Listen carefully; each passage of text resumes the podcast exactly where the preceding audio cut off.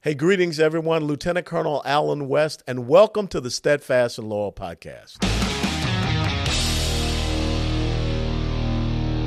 You gotta light 'em up before they burn it down.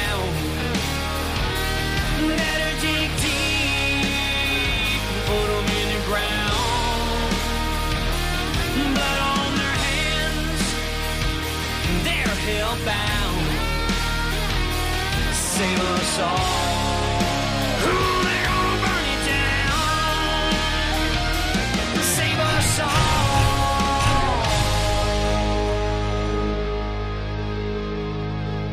Before they burn it down. This episode of the Steadfast Loyal podcast are brought to us by our dear friends at the United States Concealed Carry Association. It was founded to help responsibly armed Americans like you. They're committed to providing life saving self defense resources to help you, your family, to be safe. When you activate your membership, you'll automatically get life saving self defense education, industry leading training, plus self defense liability insurance. Don't wait until it's too late. Click Learn More below right now. And just as a reminder, the United States Concealed Carry Association is not an insurance company. A policy has been issued to the USCCA by Universal Fire and Casualty Insurance Company. That policy provides the association and its members with self defense liability insurance subject to its terms, conditions, limitations, and exclusions. We'll be right back. Hey, greetings, everyone, and welcome back to the Steadfast and Loyal podcast. And every now and then you get one of those really, really, really smart people that you're going to have on for an interview. So I got to do a lot of research because, you know, I'm just a dumb paratrooper. used to jump out of airplanes, and I just want to make sure that I ask the right questions because it's so important that we inform, educate, and activate you. And one of the things that is perplexing is how the people up in Washington, D.C., or even at your local state level governments, they always tell you you don't understand the budgeting process. You don't understand the legislating process. Uh, you know, help us to get elected, but after that, go sit in the corner. I don't think that should be the case. And the gentleman that I'm going to talk to also does not believe that that should be the case. That this whole thing about debt and deficit spending and balancing the budget, it really is not that hard, especially when you have to do it yourself in your own home. So I am joined by Russ Vought, who joined the Office of Management and Budget, OMB. He was the director under President Trump. He first served as the acting director, then as the 42nd director of the OMB for nearly two years. He was a member of the president's cabinet and was responsible for overseeing the implementation of the president's policy, management, and deregulatory agendas across the executive branch. During the Trump administration, OMB was a key office in pushing for conservative victories and helping President Trump cut through bureaucracy. During his four years at OMB, Russ was one of Trump's most trusted and competent managers, called by The Economist the President's Toolkit. Prior to serving in the Trump administration, Russ spent nearly 20 years working in Congress and with grassroots and public policy organizations. He worked for seven years as vice president of Heritage Action America.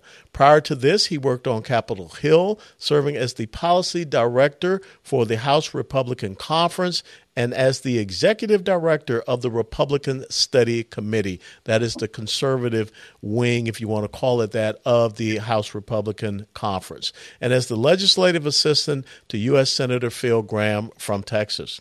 Russ graduated from Wheaton College in 1998 and from George Washington University Law School in 2004. He lives in Virginia with his wife and two daughters, and he is currently the president of the Center for American Renewal. Renewal. Russ Vought, thank you so much for joining us here at the Steadfast and Loyal podcast.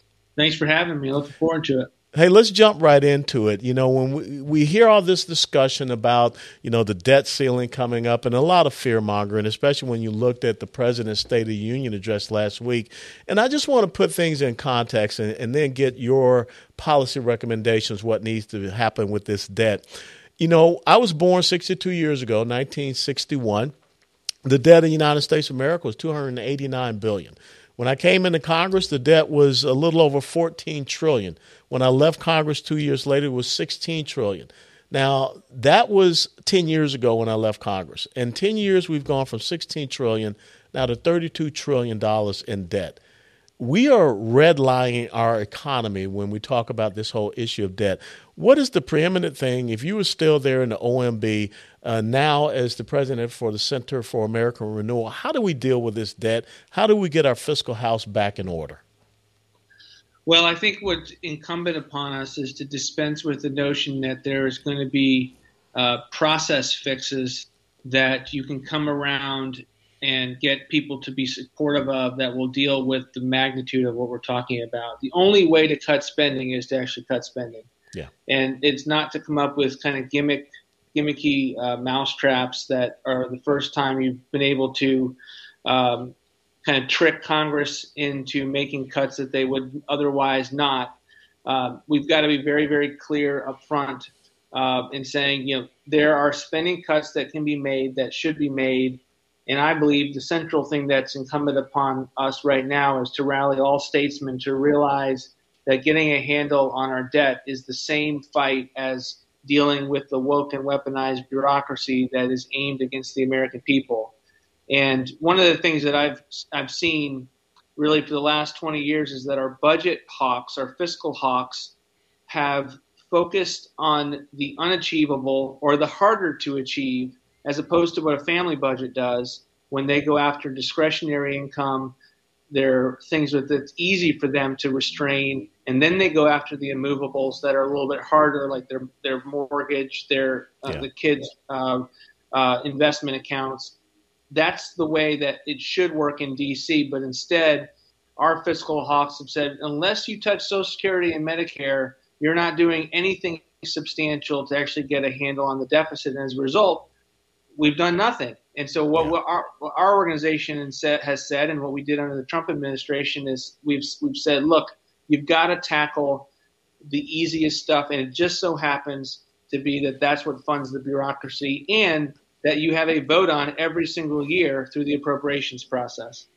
And that's one of the things that we have seen somewhat bastardized is the appropriations process because you know an omnibus spending bill really is unconstitutional. Now they're supposed to come together, pass 12 appropriations bills. Why do you think there is such a reticence or recalcitrance, Republican or Democrat, it seems does not matter up there, to get this done and I applaud those 20 members that wanted to get fiscal ready, uh, regular order back uh, reestablished in the House of Representatives and not continue to go down the path that we're on. I think what you've seen in the last several decades is the buildup of a, a political cartel in Washington, D.C., where uh, the power is taken away from the, the rank and file members and the senators and invested in committee leadership, predominantly the Rules Committee and the Appropriations Committee. And they do all the business behind closed doors in an untransparent way, so you never have any real debates, never real trade offs on the floor of the House and the Senate. And then what they do is they combine it all into one package, either a debt limit or an omnibus spending package, mm-hmm. and they bums rush all the members, give them no time to read it, and say there's going to be some massive cliff if they don't uh, vote for that on that given moment. And that's how the cartel governs. They govern like two big bills per year, three bills per year. National Defense Authorization is another one. And they just bums rush. And what this group has done is that they've taken the power to do that away. They've stopped the Rules Committee with enough conservatives to change the outcome, and they've stopped the Rules Committee so that the cartel no longer has a unilateral say as to what comes to the floor. So we're done with 1.7 trillion omnibus bills, mm-hmm. and I think that's an enormous result that can now, as the cartel has to adjust, they have to work backwards and say, okay, what's it going to take to get Chip Roy's view uh, vote on the Rules Committee? What's it going to take to get Ralph Norman's vote on the Rules Committee? And we have a new paradigm that's operating in Washington D.C. I, I, I'm not given to being overly excited about what has been accomplished, but I honestly believe it is it is a, a transformative result and the opportunity to have a decentralized House for the first time since 1961 when Speaker Sam Rayburn took this power into the speakership. Yeah, Speaker Sam Rayburn from uh, Texas, and of course, the Rayburn House Office building is named after him. It's so interesting that you call it the political cartel up there in Washington D.C. because I think you're right, and the the way that you saw many of the political cartel react and respond, calling people terrorists, calling people enemies of the state, and all of these other attacks, and when you look at the political punditry that was out there, this was just 96 hours. You know, if you were to look at how long it took us to get our Constitution, you know, signed, ratified, and, and everything, that was years. So it is it's amazing to me that you know people start to look at these speakerships and all of these things a status quo, a coronation, instead of really talking about what is our task and purpose to be here. And so along those lines, you know, one of the things that I've always wondered why we could not get to because this is what people do in their homes, people do in their businesses. Why can't we get the federal government to go to a zero based budgeting process instead of this baseline process where every year they start from the previous year baseline and they increase from there and when they talk about a cut to spending in their terms, the DC cartel terms, it's just a cut in the rate of the increase. Why can't we get them to do what everyone does, start at zero, and let's justify all of the government spending and the programs that are up there? That's what we need to do. And when we just put out a budget in late December to give a, a path forward for Congress, uh, balances in 10 and goes after all the woke and weaponized bureaucracy, that's what I did is I went through agency by agency mm-hmm. and said, you know, we're not going to go off of what your projected increase. I don't think you should exist. I don't think this entire line item should be something that the Center for Disease Control, to give you one example, should be doing. It, it, it explains why you lost all manner of focus during the COVID lockdowns and you were captured by the, the bureaucrats within your agency.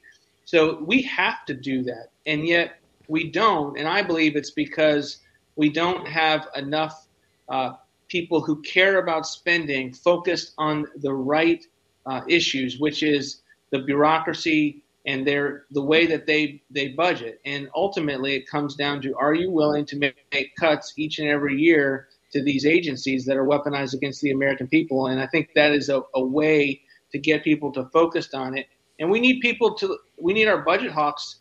Um, and I'm kind of providing a new paradigm for my own crowd. We need budget hawks that go and care about reading the agency's uh, spending plans in a new way and not focusing only on uh, the, the where they say the money is, which is in Social Security and Medicare. No, you're absolutely right. And for our audience, you have to understand is that the budget of the United States of America, you got the mandatory spending side, Medicare, Medicaid, Social Security, net interest of the debt.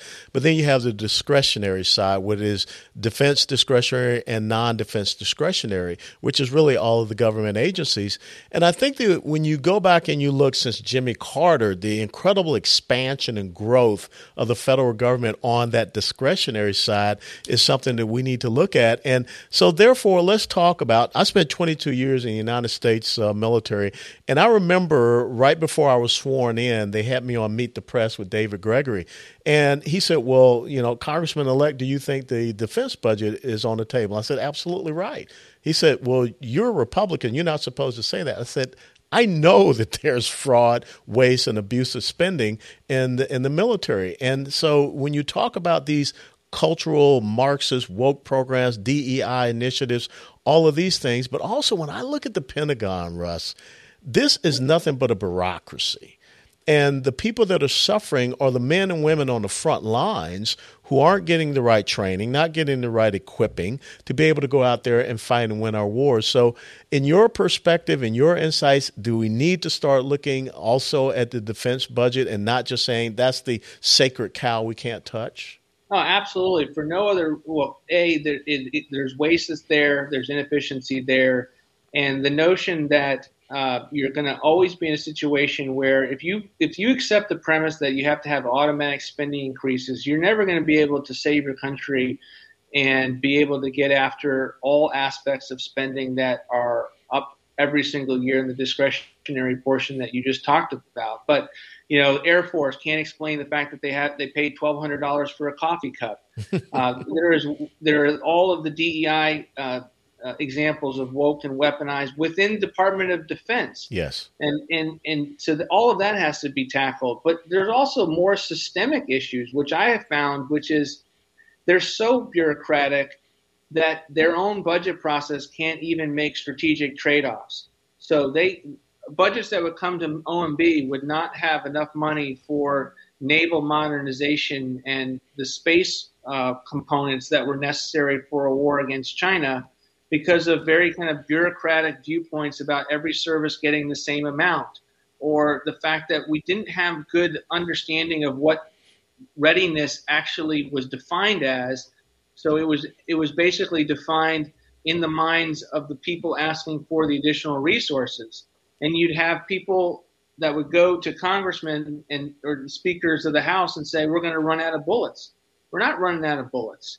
It's just you are are are using bureaucratic shell games to get more money, and we've got to be very very intentional about funding capabilities and funding what's necessary, and then making strategic choices about what is not necessary, and then finding out where are we overcommitted in this in the world because a lot of these are requirements based on those commitments. And once you've got those requirements in place, it's like an escalator for more money, and it's never ever uh, the trade-offs are never discussed as downstream in the budget process. That's what I found over four years of dealing with the Pentagon on these issues. You know, you're absolutely right, and I think it has really come home to roost, if I could use that term. But everyone has seen with this recent uh, the balloons uh, fiasco, and when you have the the head of NORAD that stands up there and says that our sensors didn't pick these things up you just ask yourself, well, then what have you been spending your money on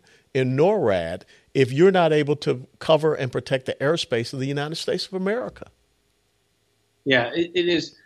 It, they're they're they go off of it's a kind of their version of baseline budgeting, right? They go off of uh, the same conversations that they've had last year. They're having this year. They expect to have next year. There is not a good place within that to have a, a a paradigm shifting conversation. We we had to do it um, my last year because mm-hmm. I got tired of being people people being critical with these massive defense increases that we were doing. That we were underfunding some capabilities like nuclear modernization, mm-hmm. uh, naval, uh, the, the size of the naval fleet, and I said, "Well, guys, why are we why are we not funding this the way it needs to be funded?" And ultimately, it was because we had not figured out until that point how to hardwire the budgeting process to achieve results. And it took about a year to fix that. But that's that's what we, we have this um, this calcified bureaucracy at the Department of Defense that they themselves don't ask their own strategic questions except at the smallest of dials and margins. And that's not how you get strategic choices that that get made from people like you and others who bring a paradigm shifting view to how we should keep a country safe and yet deal with the, the fact that we can't afford the government that we have.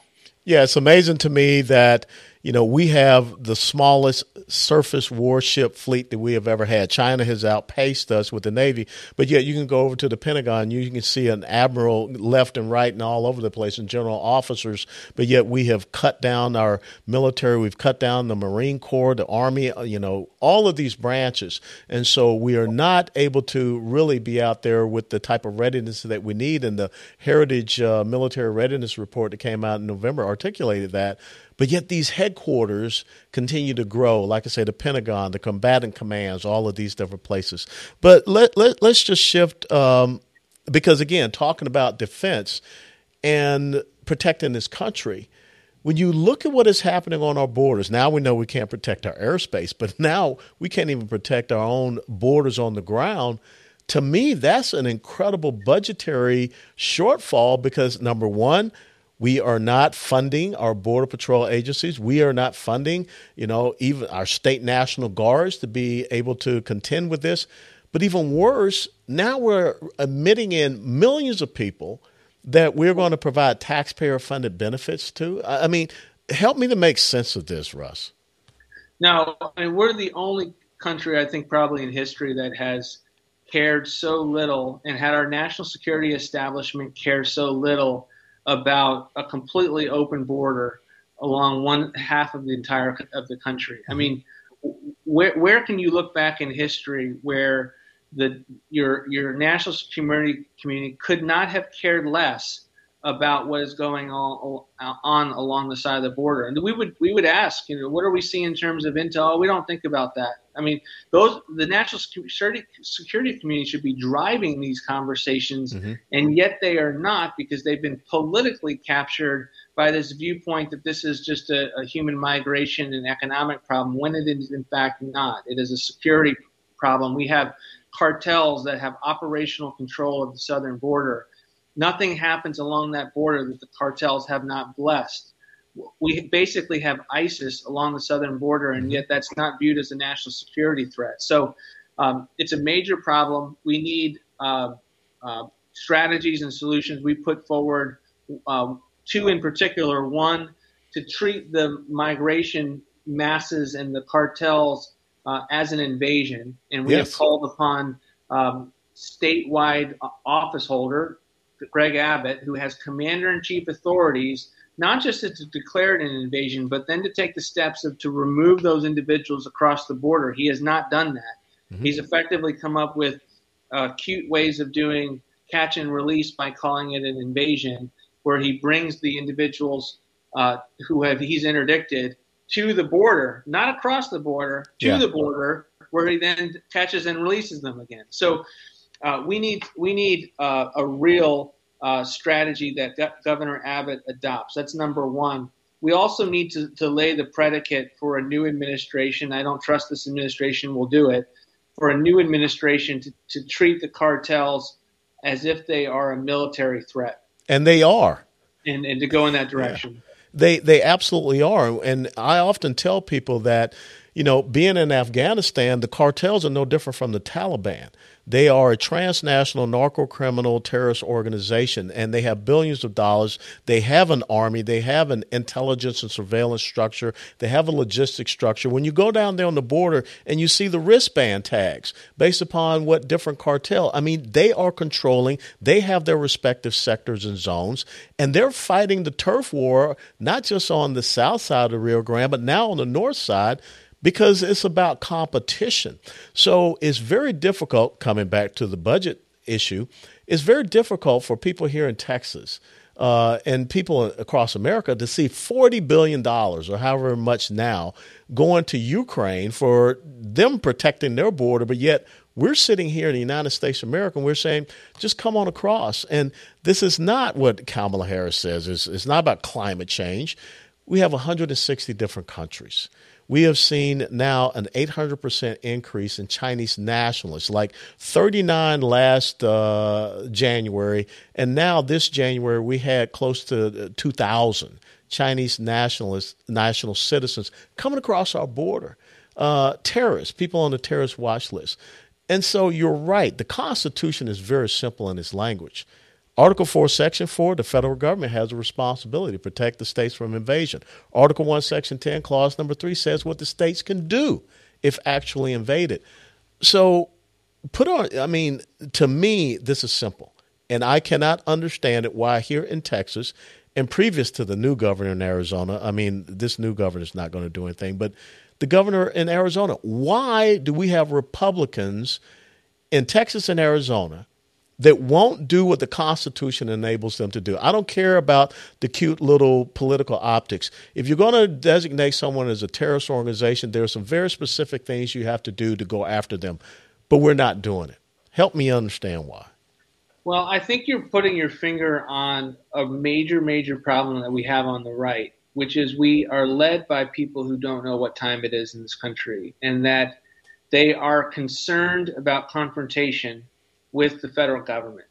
And we have to have states and state governors and legislatures that are willing to stand up to the federal government and and and interpose where their rights and their duties are uh, being overrun. And and right now we have a we have a governor in Texas that flat out doesn't want to have that fight with with the, the federal government. They they believe that there is going to be um, conflict between uh, the federal agents and the state troopers, and yet doesn't go down the, the, the path of execution to put themselves in a position where that doesn't have to be the case. There are ways, there are strategies, there are ways to execute this this strategy, this initiative, this effort in a way that allows Texas and Arizona, if we had gotten Governor Kari Lake, it, to put them in a position to be successful. But the mere thought of that type of brinksmanship gives them night terrors. And that's, we have to get beyond that, or we're never going to save our country. We're not going to save our country without a little bit of confrontation. We're not going to save our country without a little bit of what you saw the the media call the fight over Kevin McCarthy's speakership mm-hmm. chaos. Mm-hmm. It wasn't chaos. No. It was how the process was meant to work.